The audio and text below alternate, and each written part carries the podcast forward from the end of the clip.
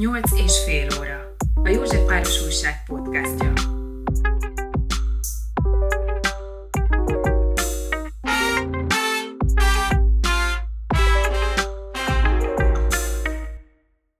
Mikor volt ezer kávéház és kávémérés Budapesten?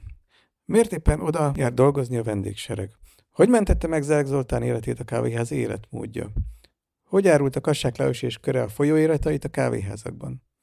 Sali Noémi irodalom és Budapest történésszel végigveszünk pár nevezetesebb Józsefvárosi kávéházat, de azt is elmesélte nekünk, mi a különbség kávéház és kávémérés között, és mi kellett ahhoz, hogy egy helyet kávéháznak lehessen nevezni. A legemlékezetesebb Józsefvárosi kávéházak és kávéházi történeteket idézzük ma fel. Ez a 8 és fél óra, a Józsefváros Újság podcastja. Én Dercsényi Dávid vagyok. Kezdünk! Hát szerintem kezdjünk ilyen kicsit általánosabb ö, ö, szemszögből, vagy szélesebb közelítsünk rá a témára, hogy mikor volt Budapesten a kávéházak aranykora, és miért pont akkor, és ez mit jelent? Hát a közhiedelem az, hogy a, a századforduló, tehát mondjuk az 1880-as évek és az első világháború között ez, ez a legnagyobb felfutása a kávéházaknak, de azért ezzel csinyán kell bánni, mert kétségkívül a legtöbb kávéház ekkor van. De nagyon kevés a forrásunk a 19. század, meg pláne a 18. század kávéházairól, miközben például a 19. századi utazók már a reformkorba itt rajonganak, hogy hát ennyire gyönyörű kávéházak, mint amilyenek Pesten, hát ilyet nem látni sehol se. Van egy angol csóka, egy Townsend nevű ö, nagyon rendes ember, aki, aki azt mondja, hogy, hogy a hídnál lévő kávéháznak, tehát ez a mai Vigadótér, nincs párja Európában, és a, meg van döbbenve rajta, hogy ugye a korszó, vagy az itteni szokásoknak megfelelően itt mindkét nem és minden rangosztály képviselve van, és hogy a puderes kabátos fodrász, meg az öreg kofa ugyanott tisza a kávéját, mint ahol a grófok és a bárok likőröznek, tehát ez nagyon fontos, hogy ő már itt megdöbben, ugye egy az angol klubok világából érkező, tehát egy nagyon hogy mondjam, a társadalmi rangokra nagyon figyelő világból jöve meglepődik azon a, a vegyes felvágotton, ami a Pesti Kávéházat jellemzi, és hogy hát, hogy egy gyönyörű asztalka, és gyönyörű kájha, és akkor a, ezeknek a stílusával megegyező óra, és hogy csinos asztalkánál egy rendkívül szemrevaló fehér nép, aki ott beszedi a pénzt, úgyhogy már a kaszírnővel találkozunk már ebben a pillanatban. Úgyhogy azt kell gondolnom, hogy miközben a kávéházaknak a száma kétségkívül a 19-20. század fordulóján éri el a csúcspontját, a kávéházaknak a színvonala a 19. században is már nagyon jó volt. Csak ez nincs úgy dokumentálva, mint a későbbiekben. És uh, ennek mi, mi volt az előzménye, illetve szerte Európára jellemző, jellemző volt, hogy a kávéházak elkezdtek burjánhozni, vagy fejlődésnek indultak? A nagyvárosokra jellemző ez elsősorban, minél nagyobb annál inkább, és ennek egy nagyon fontos borzasztó egyszerű oka a lakáshelyzet. Tudnélik, borzalmasak a lakáskörülmények, de borzalmasak. Hát a, a nagyvárosokban, és ez Pestre aztán hatványozottan jellemző, soha nem képes a lakásépítkezés az igényeket követni. Úgyhogy mindig nagyon drága a lakhatás, mindig nagyon drága emellett a fűtés és a világítás, borzasztó nagy a lakásokban a népsűrűség, na most ami ugye ezzel jár, az a förtelmes zaj, mert hogy otthon vannak az asszonyok, és nagyon sokszor több nemzedék egy fedél alatt, meg egy lakásban sok asszony, és ott az összes kölyök, és azok otthon vannak. Mert jó, a nagyok már úgy körülbelül elmennek iskolába, de hát az apraja otthon van, tehát bölcsöde, óvoda, hát ezek a 19. században kezdenek lassacskán, ugye Brunswick Terézi voltából az első angyalkert, meg ilyenek, de szóval, hogy ez egy késői fejlemények, és főleg nem terjednek el nagyon széles körben, és egyáltalában nem biztos, hogy, hogy pénze van rá mondjuk a szülőnek, mert azért ezekbe többnyire fizetni kellett. Szóval otthon vannak a gyerekek, na most az egész kicsi az a, a, kint van a gangon legfőjebb, és ott rohangál és üvölt, a nagyobb az lent van az udvarban, mondjuk az óvodás korosztály és a kisiskolás korosztály az, udvarba, verekszik porolóra, mászik, beveri fejét, üvölt, a még nagyobbak meg Pál utcai fiúk, azok kint vannak az utcán, és ott bandáznak és üvöltöznek. És az utca se jobb semmivel se így zajok szempontjából. Egészen más típusú zajok vannak, mint ma. Tehát ez az állandó ö, motorzaj, ami ül a mi agyunkon éjjel-nappal anélkül, hogy észrevennénk, ez itt nincsen, hanem helyette ilyen foltokba érkező erős zajok bármikor tudnak keletkezni. Mert minden utcában egyrészt épül valami. Tehát állandóan, folyamatosan az építkezéseknek a zajai azok mindenhol vannak. Másodszor a minden utcában még rengeteg iparos dolgozik, és azok dolgoznak.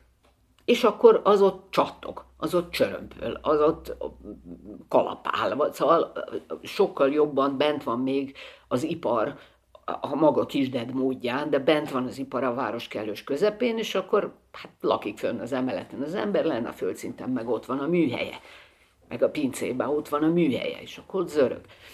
Anyagokat, árukat szállítanak lovaskocsival. Na most ott ugye a patakopogás az egyik, a másik, hogy a lovat ütik, hogy húzzon, akkor szerencsétlen ló az ott nyeri ordít, akkor összeakad két kocsis, akkor a, hát azok tiszta erőből meg ordítanak.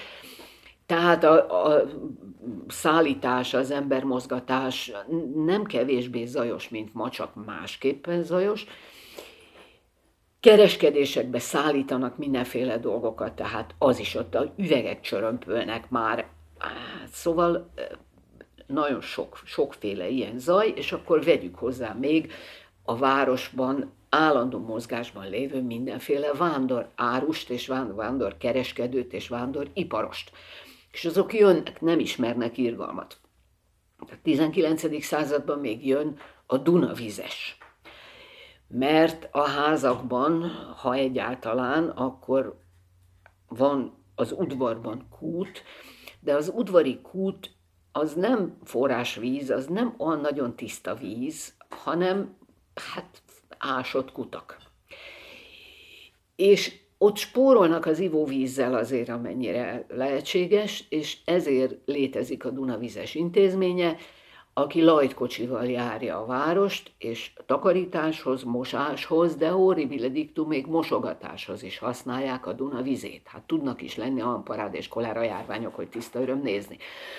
Úgyhogy jön a Dunavizes a lajkocsival, ezt bődül el a bejáratnál, hogy Donavosz, és Donauwasser, ugye még akkor itt egy sült német várossal van dolgunk.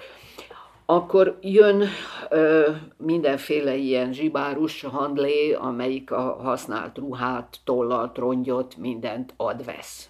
Jön, megállt Erpeszbe az udvarba, üvölt handlé. Akkor jön köszörűs akkor jön a drótostót. A drótostót az részben megfoltozza a kilukat edényt, részben pedig preventíve egy dróthálóba foglalja az értékes cserépedényeket, hogy ha koccan ne törjön, ne repedjen, ha már repet, ne törjön tovább. Ezek vándoriparosok, akik nagyon gyakran távoli vidékekről mennek, mászkálnak Európában mindenhova. És akkor még vannak ilyen zenészek, utcazenészek, tehát a kintornás, a hegedűs, Hát szóval, na, hát ez, ezekből én egy csomót még láttam az 1900, kora 60-as években, amikor én kicsi gyerek vagyok, akkor itt a Tabáni udvarba hozzánk ezekből még egy csomó rendszeresen bejárt, súlyosbítva a jegessel és a szódással. Na, az még a 19. századi Pesten nincs. Tehát most úgy elképzeljük ezt a mérhetetlen zajt, amíg ott körülveszi az embereket, hát nyáron nyitott ablaknál nem lehet megmaradni, szóval az, hogy estére csönd lesz, az, az egy más kérdés. Tehát, hogy a Pesten este tízkor kus van. Na most mindezekből következően, hogyha valaki mondjuk elmélyült szellemi munkát szeretne végezni, vagy egy, egy komoly, fontos, nagy horderejű tárgyalást le szeretne bonyolítani, hát egyszerűen nincs hova menekülni a nyomorultnak. Mert otthon nem lehet, nyilvános terek erre nincsenek, és akkor mi a túrót csinál? Úgyhogy a kávéháznak egy nagyon fontos ö, jellemzője, hogy az nem vendéglátóhely, nem szórakozóhely, egyáltalán nem szórakozóhely, hanem munkahely és információs bázis. Erre használja a régi pesti ember, meg a régi egyáltalán európai nagyvárosi ember. És akkor bemegy, és ott egy kávé áráért a Mennyországba vált jegyet. Mert ő ott egy kávé áráért hosszan időzhet, csönd van, világos van, meleg van, és ott van a szóba jöhető összes információ, amire ő vágyik, mert egyrészt ott az összes újság, és ebből sportot üznek a kávésok, hogy kiárat több lapot, mert ennek hatalmas vendégbevonzó ereje van, és ott van minden szóbeli információ, ami nem csak plegyka, hanem üzleti hírek. Tehát a 19. században megérkezik egy csávó, bejön a kávéházba, megtöri a homlokát, és azt mondja, hogy urak, hogy a bácskában mekkora asszály van, most akkor az én gabonakereskedőm kirúgja maga alól a széket, elindul, fölvásárolja az összes hozzáférhető gabonát, még azt is leköti, ami még le sincs aratva, és akkor onnantól kezdve épít magának két házat az alsó Dona soron. Um, mi, minek köszönhető akkor, hogy, hogy tényleg meg felszökik a száma a kávéházaknak, és én úgy emlékszem, olyasmit olvastam erről, hogy volt egy ilyen versengés is a tulajdonosok között, hogy kinek lesz nagyobb kinek lesz szebb, és akkor ez aztán jól össze is maga alá temette aztán ezeket a nagyon nagy nagy ambícióval épült kávéházakat egy idő Hogyne, igen. Pásztor Mihály közgazdasági újságírónak van egy nagyon kiváló könyve, ami még talán az 1900-as évtizedben jelent meg, de mindenképpen még az első világháború előtt. Az a cím, hogy Budapest zsebe és egy nagyon szórakoztató könyv, annak van egy fejezete, amelyik erről szól, hogy a kávéházak hogy, hogy virágoznak föl, és utána pusztulnak pillanatok alatt el, mert van egy csomó ö, gyártó, akik nagyon szeretnének eladni kávéház berendezést, biliárdasztalt, kávéházi edényzetet és ilyesmiket, és akkor a főpincérek, ugye a főpincér a fizető pincér, tehát a, a pincérek rangsorában a legmagasabb pócon álló személy, a fizető pincérek, akiknek már van valamennyi tőkéjük, ők hajlamosak arra, hogy na, egy nagyforgalmú kávéház éléről akkor átnyergel, és most akkor saját üzletet nyit. És akkor megtalálja a bankot, amelyik neki még majd hitelez, meg megtalálja ezeket a gyártókat, akik boldogan adnak neki mindent, még a beszállítókat teljes, meg a kávékereskedő is ad neki, hogy majd akkor fölvirágzik a kávéház, akkor majd ő törleszti ezeket.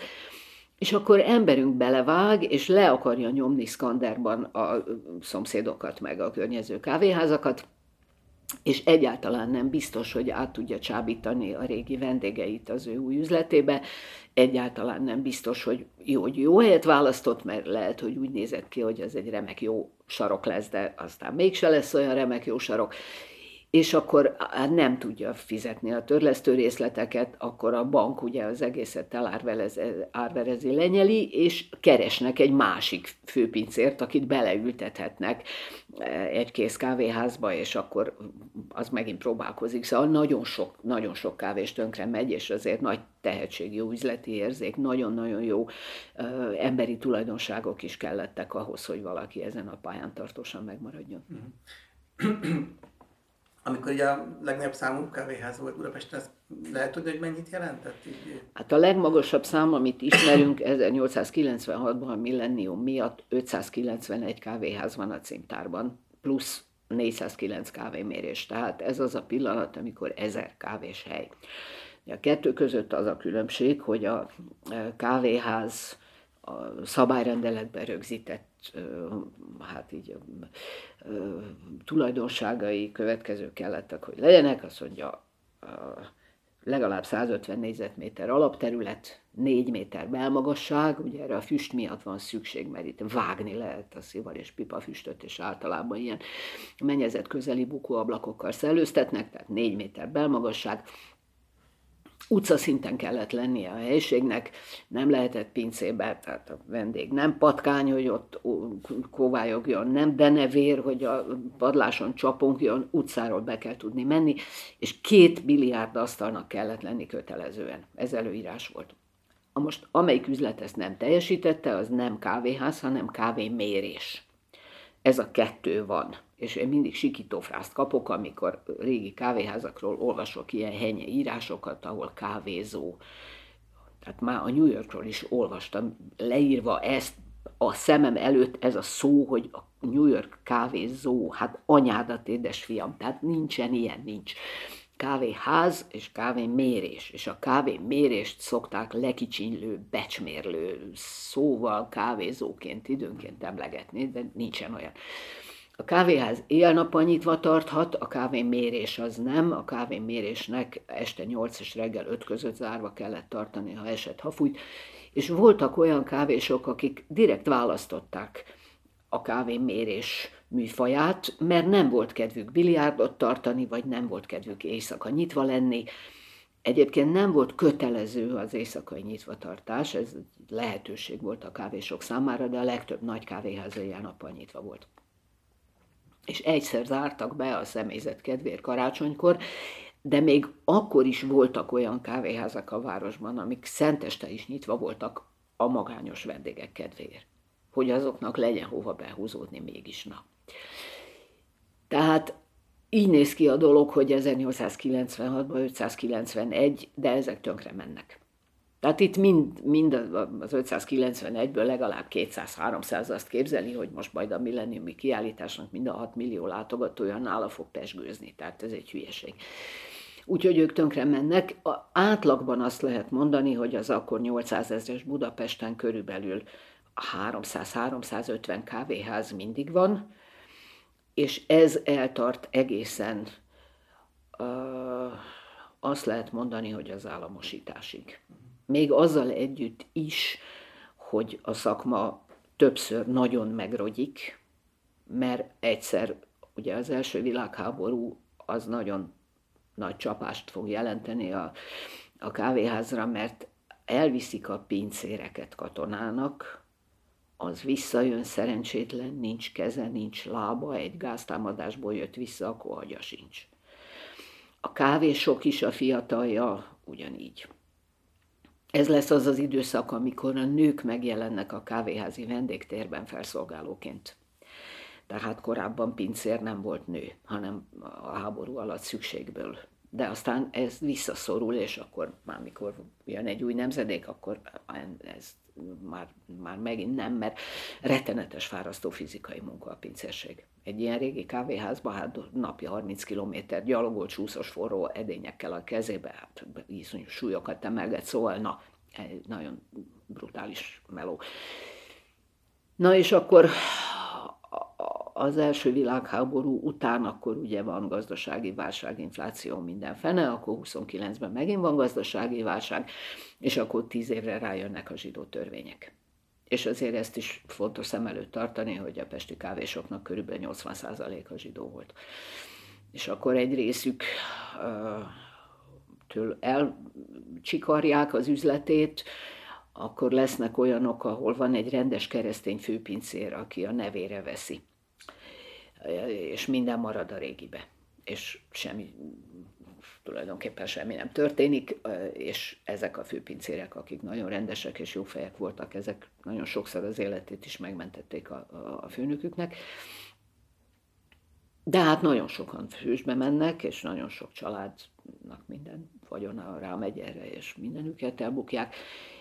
És akkor, mikor ebből kikecmeregnek, akkor megint eltelt tíz év, és akkor jön az államosítás és az egyik leg példaszerűbb ilyen családtörténet az a, az Abázia kávéház az Oktogonon, ahol a, Szerencsére az öreg Stajer Gyula bácsi az alapító, ő már nem éli meg a vészkorszakot, de az egyik fia füstbe megy Auschwitzban, és a másik fia majd 950 vagy 51-ben a kitelepítésbe fog meghalni, miután újra nyitja a kávéházat.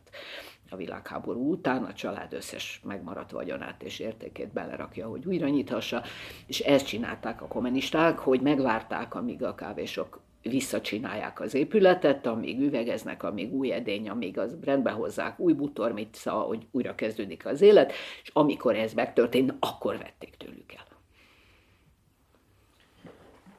Hát viharos idők. Akkor térjünk át a, a, a Józsefvárosi, nem tudom, érdekesebb vagy, vagy nevesebb említésre méltó kávé, kávéházak, és belecsúsztam a híba kávéházak és tulajdonosok, vagy kávéházhoz kapcsolódó személyiségek kiket érdemes megemlíteni, vagy mely, mely helyeket? Hát annak idején, amikor írtam én a körúti kávéházakról szóló könyvemet, aminek az a címe, hogy Törzs kávéházamból zenés kávéházba, ugye mindenki ismeri a Cerkovics slágert, az asszonykám adj egy kis kimenőt, annak két sora, vagy egy sora ez, a, ez az idézet, akkor hát meglepődve konstatáltam, hogy a körútnak a Józsefvárosi szakaszán, ami egyáltalán nem olyan hosszú, ugye az ülőitől a Blaháig, ott az egyik oldalon hat, a másikon hét kávéház volt. Tehát csak a, csak a körúton. És én a Józsefvárosnak a hátországát olyan nagyon nem vizsgáltam, tehát hogy, hogy mi van bejebb, hátrébb a kis utcákban, mert ott is biztos, hogy volt nem csak kávémérés, hanem kis kávéházak is, ugye a 150 négyzetméter azért nem olyan vészesen nagy, azt azért el lehet érni, és ott is vannak olyan terek, ahol kínálkozik, hogy egy-egy utcasarkon legyen valami, de a Józsefvárosnak a a 19. század és a 20. század elejé arculata az majdnem azt mondhatjuk, hogy inkább egy ilyen vidéki kisvárosra hajaz. Úgyhogy amikor Krúdi fiatal srácként fölkerült Pestre, és akkor ott rokonoknál lakik, és ilyen Józsefstadti helyszínek, hát akkor még a, a nem tudom, a Práter utcában a tehénke ott bólogat, és még javába állatokat tartanak, és kisiparosok lakják a Józsefvárost, kiskereskedők, de kisiparosok főleg, mert ugye a kereskedelem az inkább a Terézvárosban összpontosul, és a József meg a Ferencváros az inkább kisipar és a kiskereskedelem világa, és egy nagyon fontos csoport a fuvarosok. Úgyhogy az nem véletlen, hogy van nekünk kis fuvaros, meg nagy fuvaros utcánk, mert hogy a régi pesti nagyvásárokra alapozzák ezt az egész működést amikből ugye négy volt annak idején, és akkor ennek a négy vásárnak a mérhetetlen mennyiségű áruját mozgatni kellett, és a, a, persze hát vállaltak ők távolra is fuvarozás, de hogy ez egy, egy külön, külön műfaj volt. És akkor aztán még ugyancsak a 19. század fordulójától egy nagyon érdekes színfoltja a Józsefvárosnak a muzsikus cigányok akik szintén ott egy tömbben és egy, egy kupacba laknak, és nagyon rangos polgári életet élnek, és háromszobás lakásokban, szóval komoly egzisztenciák, és abban az időben ez egy nagyon, nagyon fontos csoportja volt a a fővárosi cigányságnak a, zenészek és nagy dinasztiák, a mai napig létező nagy dinasztiák működnek. Na most emiatt a kisvárosiasság miatt a Józsefvárosban a kiskocsma meg a kis vendéglő az egy legalább ugyanolyan fontos műfaj, mint a kávéház. És én nem mentem végig a kerületeken, hogy most pontosan melyik évkörben miből hány van, de azért, ha megtenném, akkor egész biztos vagyok benne, hogy nagyobb számban találnék a Józsefvárosban kis vendéglőt és kis kocsmát, mint kávéházat. Egyszerűen az ott lévőknek az életmódja miatt. Tehát az ottaniaknak nem, nem volt szükségük munkahelyként a kávéházra, hanem csak bandázni jártak a kávéházban, mert persze azért az újságokat el kellett olvasni, az iparosok is elolvasták a saját újságjaikat, meg a kiskereskedők is, ott is meg kellett vitatni a híreket, ott is voltak mindenféle érdekű események, tehát azért a kávéház, mint, mint a társas életnek egy fontos színhelye, az nyilván az ő életükben is szerepet játszott, de a kis vendéglő az ugyanezt tudta, tehát az erre alkalmas volt. És nekik munkahelyként nincs szükségük a kávéházra, mert a munkahelyük az a műhelyük, meg a munkahelyük a boltjuk, tehát nem ott fognak összejárni. A körúton lévő kávéházak között ott viszont vannak nagy ágyuk, amelyek az egész Budapest kávés életében is kiemelkedő szerepet játszanak. És az első mindjárt ilyen a Bodó kávéház, amelyik a 32-esek terénél volt, és akkor ott kettő van szemben egymással, a Bodó meg a Deák. A Bodót 1894-ben nyitja a kávés, aki nagyon-nagyon sok pénzt rak ebbe bele, úgyhogy itt meg elő is szedtem az adatot, hogy 150 ezer koronát költ rá, negyed annyit, mint amennyibe a New York került. Ami a New York a világ legszebb kávéháza, már megnyitásakor is az, egy idő, egy évben nyílik a kettő, és Nyilván a Bodó nem tudott a New York biztosító pénzével mérkőzni, vagy, vagy hát így versenyezni, de látszik, hogy azért így a kávés világban ez egy halatlan nagy összeg. És viszont azt írják aztán a Bodóról, hogy a dupláját szedi be évente a forgalomból. Úgyhogy nagyon tehetséges ember, és nagyon bejön neki ez a dolog. Nagyon fontos két katona közösség lesz a Bodó közönsége. Az egyik a Ludovik, Ludovika, ami hát viszonylag közel van, onnan betrapolnak a fiatal tisztjelöltek meg katonatisztek, a másik pedig ott van egy köpésre a Mária Valéria laktanya, ugye az Ülői út sarkán, ami az egész nagykörút legrégebbi épülete, és az ugyan meg van mondva a szolgálati szabályzatban, hogy az alantasok nem járhatnak ugyanabba a szó, ugyanarra a szórakozó helyre, ahová a fölötteseik járnak, de hát nyilván megvolt, hogy mi az a kör, nem tudom én, a hadnagytól fölfelé, amelyiknek szabad volt a bodóba járni, és akkor ők oda járnak.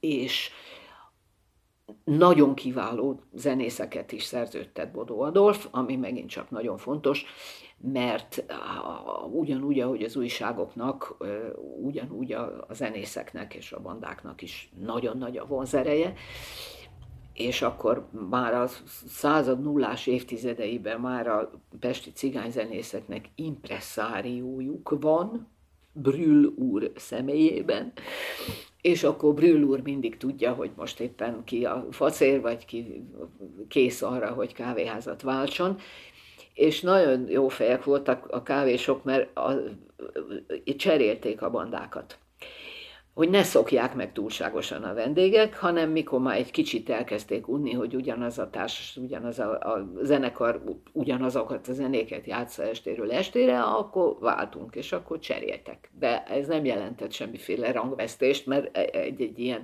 primás meg a zenekar a kapus volt, és biztos, hogy volt rögtön egy másik pesti kávés, aki szerződtette őket. Úgy, hogy a vitéz urak oda járnak a bodóba, és akkor ott szegények, ez, azért nem, nem volt ez egy olyan fényes élet, mint hisszük, mert ahhoz képest, hogy a szolgálati szabályzat mit írt elő nekik, hogy, hogy milyen kell, hogy legyen az életvitelük. Tehát, hogy alacsony színvonalú vendéglátóhelyre nem járhatnak. Ócska, rossz kis vendéglőbe nem járhatnak, mert hogy ezzel lejáratják a tisztikar becsületét.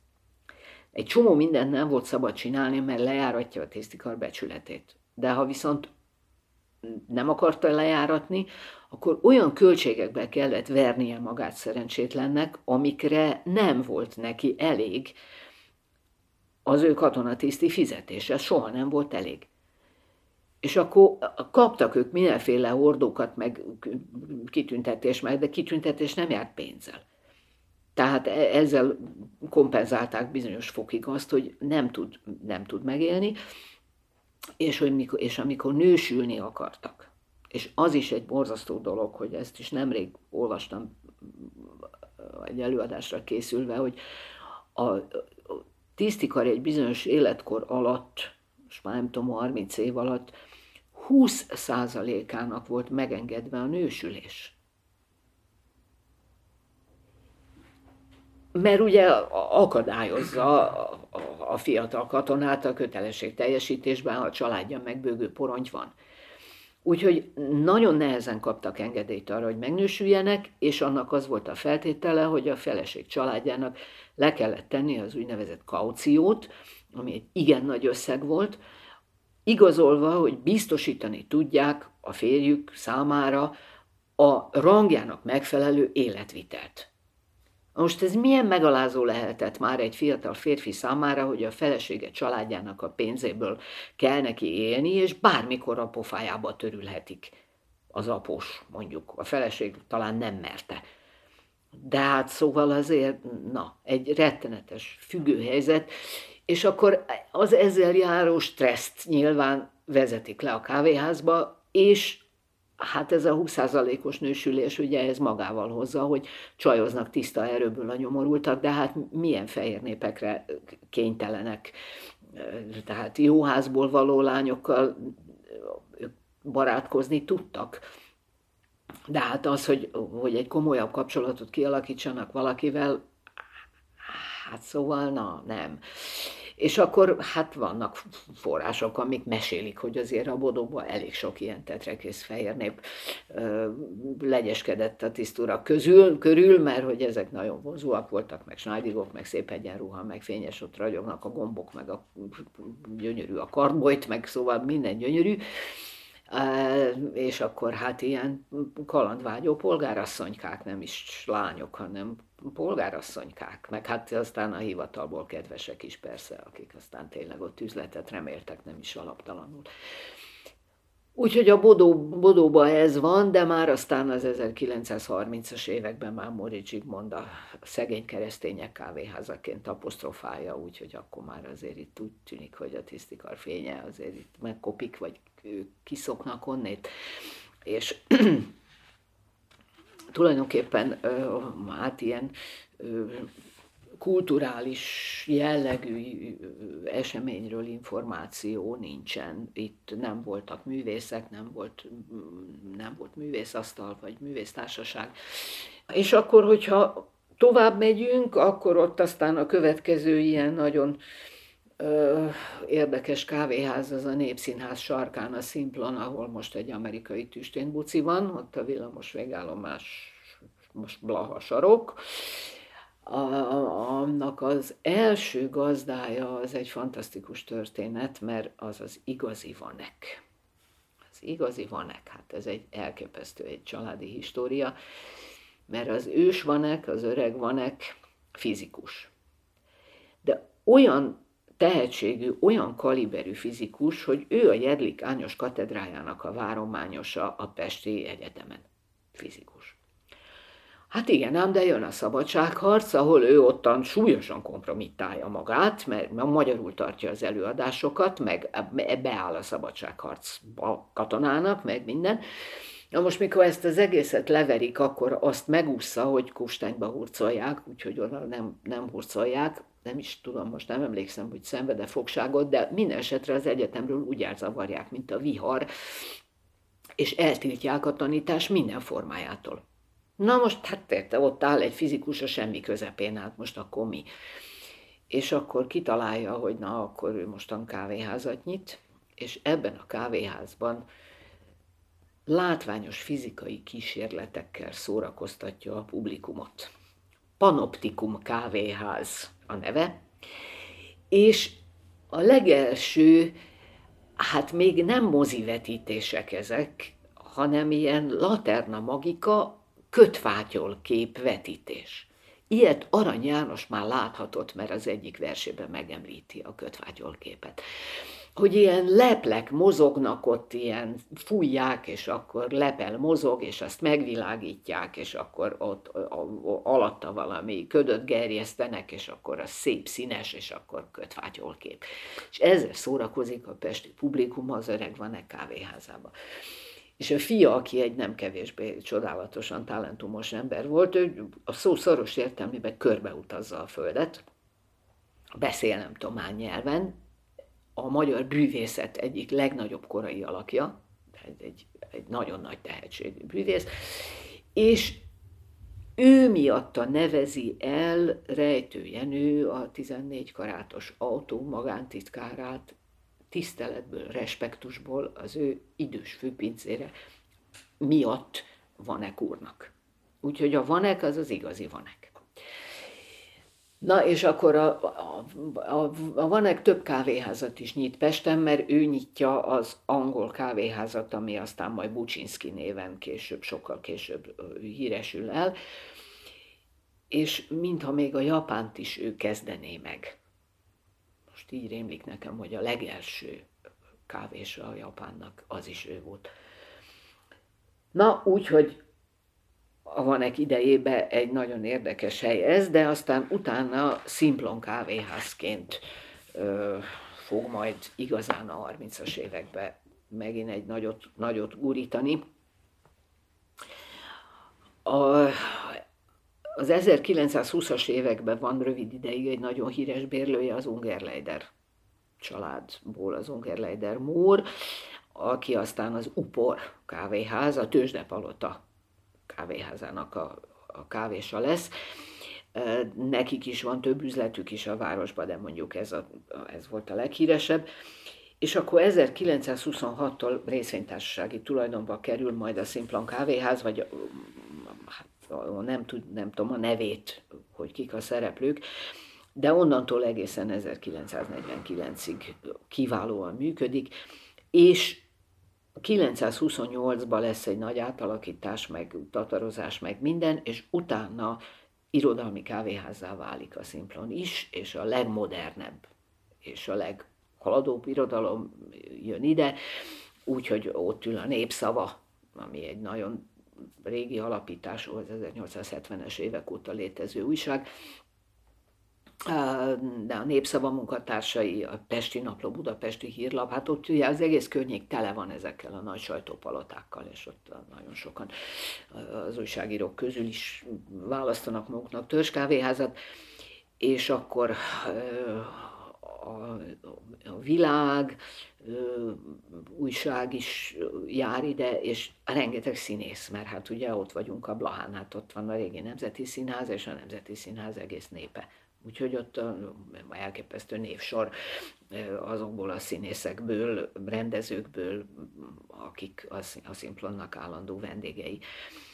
És József Attila Ignotusszal 20 évesen itt parolázik, és ott örvendeznek egymásnak. Kassák a munka folyóiratot ott szerkeszti, és akkor óriási asztaltársaság, úgyhogy van, hogy 40-en az összetört székeken ott a kasák körül ott ülnek, és akkor a, a felesége a kávéházba házala megjelent lapszámokkal, és ott árulja az újságot. A, a, a, akkor nagyon fiatal I. és Déri, Vas István, Artur Köszler, Német Andor, szóval olyan nevek, hogy hát tényleg az embernek a szeme kerekedik el. És rejtő is törzs vendég itt, akkor van egy nyomdászasztaltársaság, ugye ott közel van a nyomdászszékház, ott a Gutenberg tér, és akkor ott is van ugyan egy, egy fontos és jeles kávéház, ahova a nyomdászok járnak, de, de járnak ide is, és akkor Zelg Zoltán ír nagyon szépen a Simplonról az ő visszaemlékezésében, ahol hát elmeséli, hogy, hogy ő beteg, nagyon beteg, döglik otthon az albérletébe, és lázas, és ott fetreng, és akkor a kávéházba észreveszik, hogy tudom, ő akkor 17-18 éves, hogy hát a gyerek már harmadik napja nem volt itt. És akkor az öreg helyi doktorbácsi, aki ott tarokozik a sarokba, a helyi körzetorvos, lerakja a kezéből a kártyát, a pincérrel átkísérteti magát ennek a költőtojásnak az albérletébe, ingyen megvizsgálja a gyógyszert, fölír, intézkedik, mit tudom én mit, tehát hogy neki akkor szinte a kávéház menti meg az életét.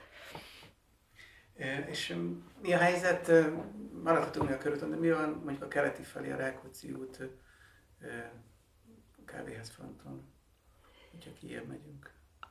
Hát a Rákóczi úton, hogyha a Blától a Rákóczi úton megyünk fölfelé, akkor ott a Palasszálónak a kávéháza, ami hát inkább ilyen kereskedő kávéház, vagy szóval ott se tudok arról, hogy művészasztal vagy ilyen társág lett volna.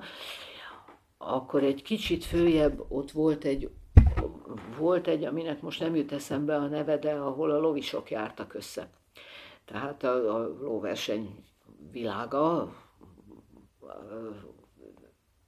és még egyel kijebb pedig volt a, a Szent István szálló, az már egészen a, a keleti pályaudvarhoz érve a sarkon, az utolsó háza a Rákóczi útnak, mikor a Barostérre érünk, és ott is volt egy elég nagy kávéház, ami azonban, hát mint egy ilyen pályaudvar közeli hely, az egy ilyen nagy átmenő forgalmú hmm. valami, és annak se tudok arról, hogy, hogy mondjuk a, milyen komolyabb művelődés történeti szempontból jelentősége lett volna. Ott a házban az az érdekes, hogy a, ha nem a legelső, de az egyik leges-legelső hanglemez stúdió, vagy gramofon gramofon lemez stúdió az ott működött abban az épületben, és hát gondolom, hogy akik oda jártak, jöttek felvételre, nem tudom, azok abban a kávéházban biztosan megfordultak, de hát ennek csak közvetett bizonyítékát tudom adni, vagy gondolni. Még egy kérdésem lenne, hogy az államosítás után gondolom az emberekben még megmaradt akkor ez a szokás, vagy a hajlandóság, hogy így összeérjenek, de hát már nem nagyon volt akkor hova. Mennyire ezt így tovább élni ez a, az igény az, ember, az emberekben, a városiakban? Hova tudtak menni? A kávéházat azt annyira lejáratta a kommunista propaganda, hogy évtizedekig ezt a családokba se ejtették ki, hogy a nagypapának kávéháza volt, vagy a nagypapa kávéházban volt pincér. Nekem van egy volt kórustársnőm, aki a 30 évi együtténeklés után pöttyentette el, hogy hát tulajdonképpen az ő nagypapája kávés volt a Hungária körúton. Szóval, hogy így nagyon, mert hogy ugye itt az van, hogy mert ez a dologtalan burzsóázia. Tehát senki nem vehette ezt komolyan, hát mindenki tudta, hogy ez hazugság, de hát elképesztő agymosás ment, hogy a kávéház az egy ilyen burzsóá csökevény, és hogy emiatt ez, ez rossz. Úgyhogy az üzleteknek a, a mondjuk a 90%-át átalakították valami mássá. De maradt egy hírmondónak azért maradt egy-kettő, de azok is úgy, hogy akkor már az ilyen a café-restaurant, és akkor étterem, kávéház, de inkább étterem, szóval tolódott ez, ez ilyen irányba el. És akkor hát az üzlethelységekből azokból meg minden lett. Hát lett patika lett, posta lett, könyvesbolt, mint az irókbotja, tehát hogy így bármi lesz belőle, csak kávéház nem. Illetve és étterem lesz belőle, és akkor gyakran önkiszolgáló lesz, mint ahogy például ott a 32-esek teres arkán is ott sokáig egy förtelem önkiszolgáló étterem működött a kávéház helyén. Még később pedig majd aztán jönnek a bankok, és jön a tüstén buci ellepik az amerikai gyorsetetők azonnal a legjobb kávéházi üzlethelységeket, persze, hogy azokat kaparintják meg maguknak, és azóta is benne terpeszkednek. És ugye valamilyen szinten az espresso átveszi ezt a dolgot, akit ez tüzetesebben érdekel, Zeke Gyula barátomnak van egy egészen pompás könyve, néhány éve jelent meg az a cím, hogy volt egy feketém, ami a budapesti eszpresszók történetét dolgozza föl, és hát ő ott nagyon tüzetesen elemzi történészi precizitással, hogy, hogy a kávéházak és az eszpresszók nál ez a váltás hogyan zajlott le.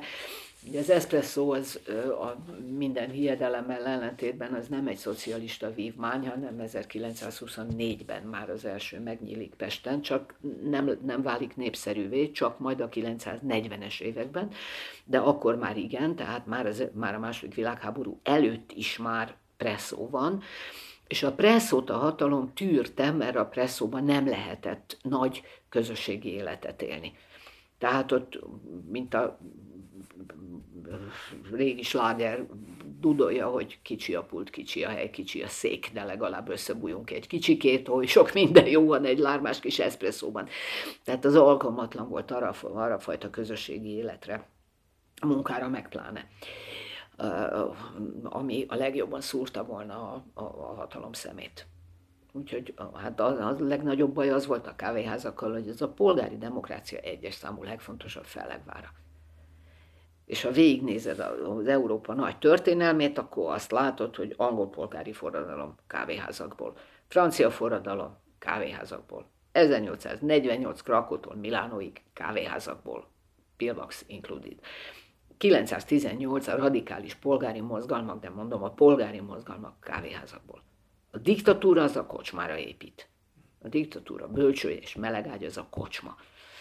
De a kávéház az a polgárságé. És minden olyan rendszer, amelyik ezt utálja, amelyik a demokráciát utálja, a polgárt utálja, a gondolkodó, ö, ö, saját ö, közössége erejébe bízó polgárt utálja, az a kávéházat ki fogja nyírni. Köszönöm szépen a beszélgetést. Hát kedves egészségetekre.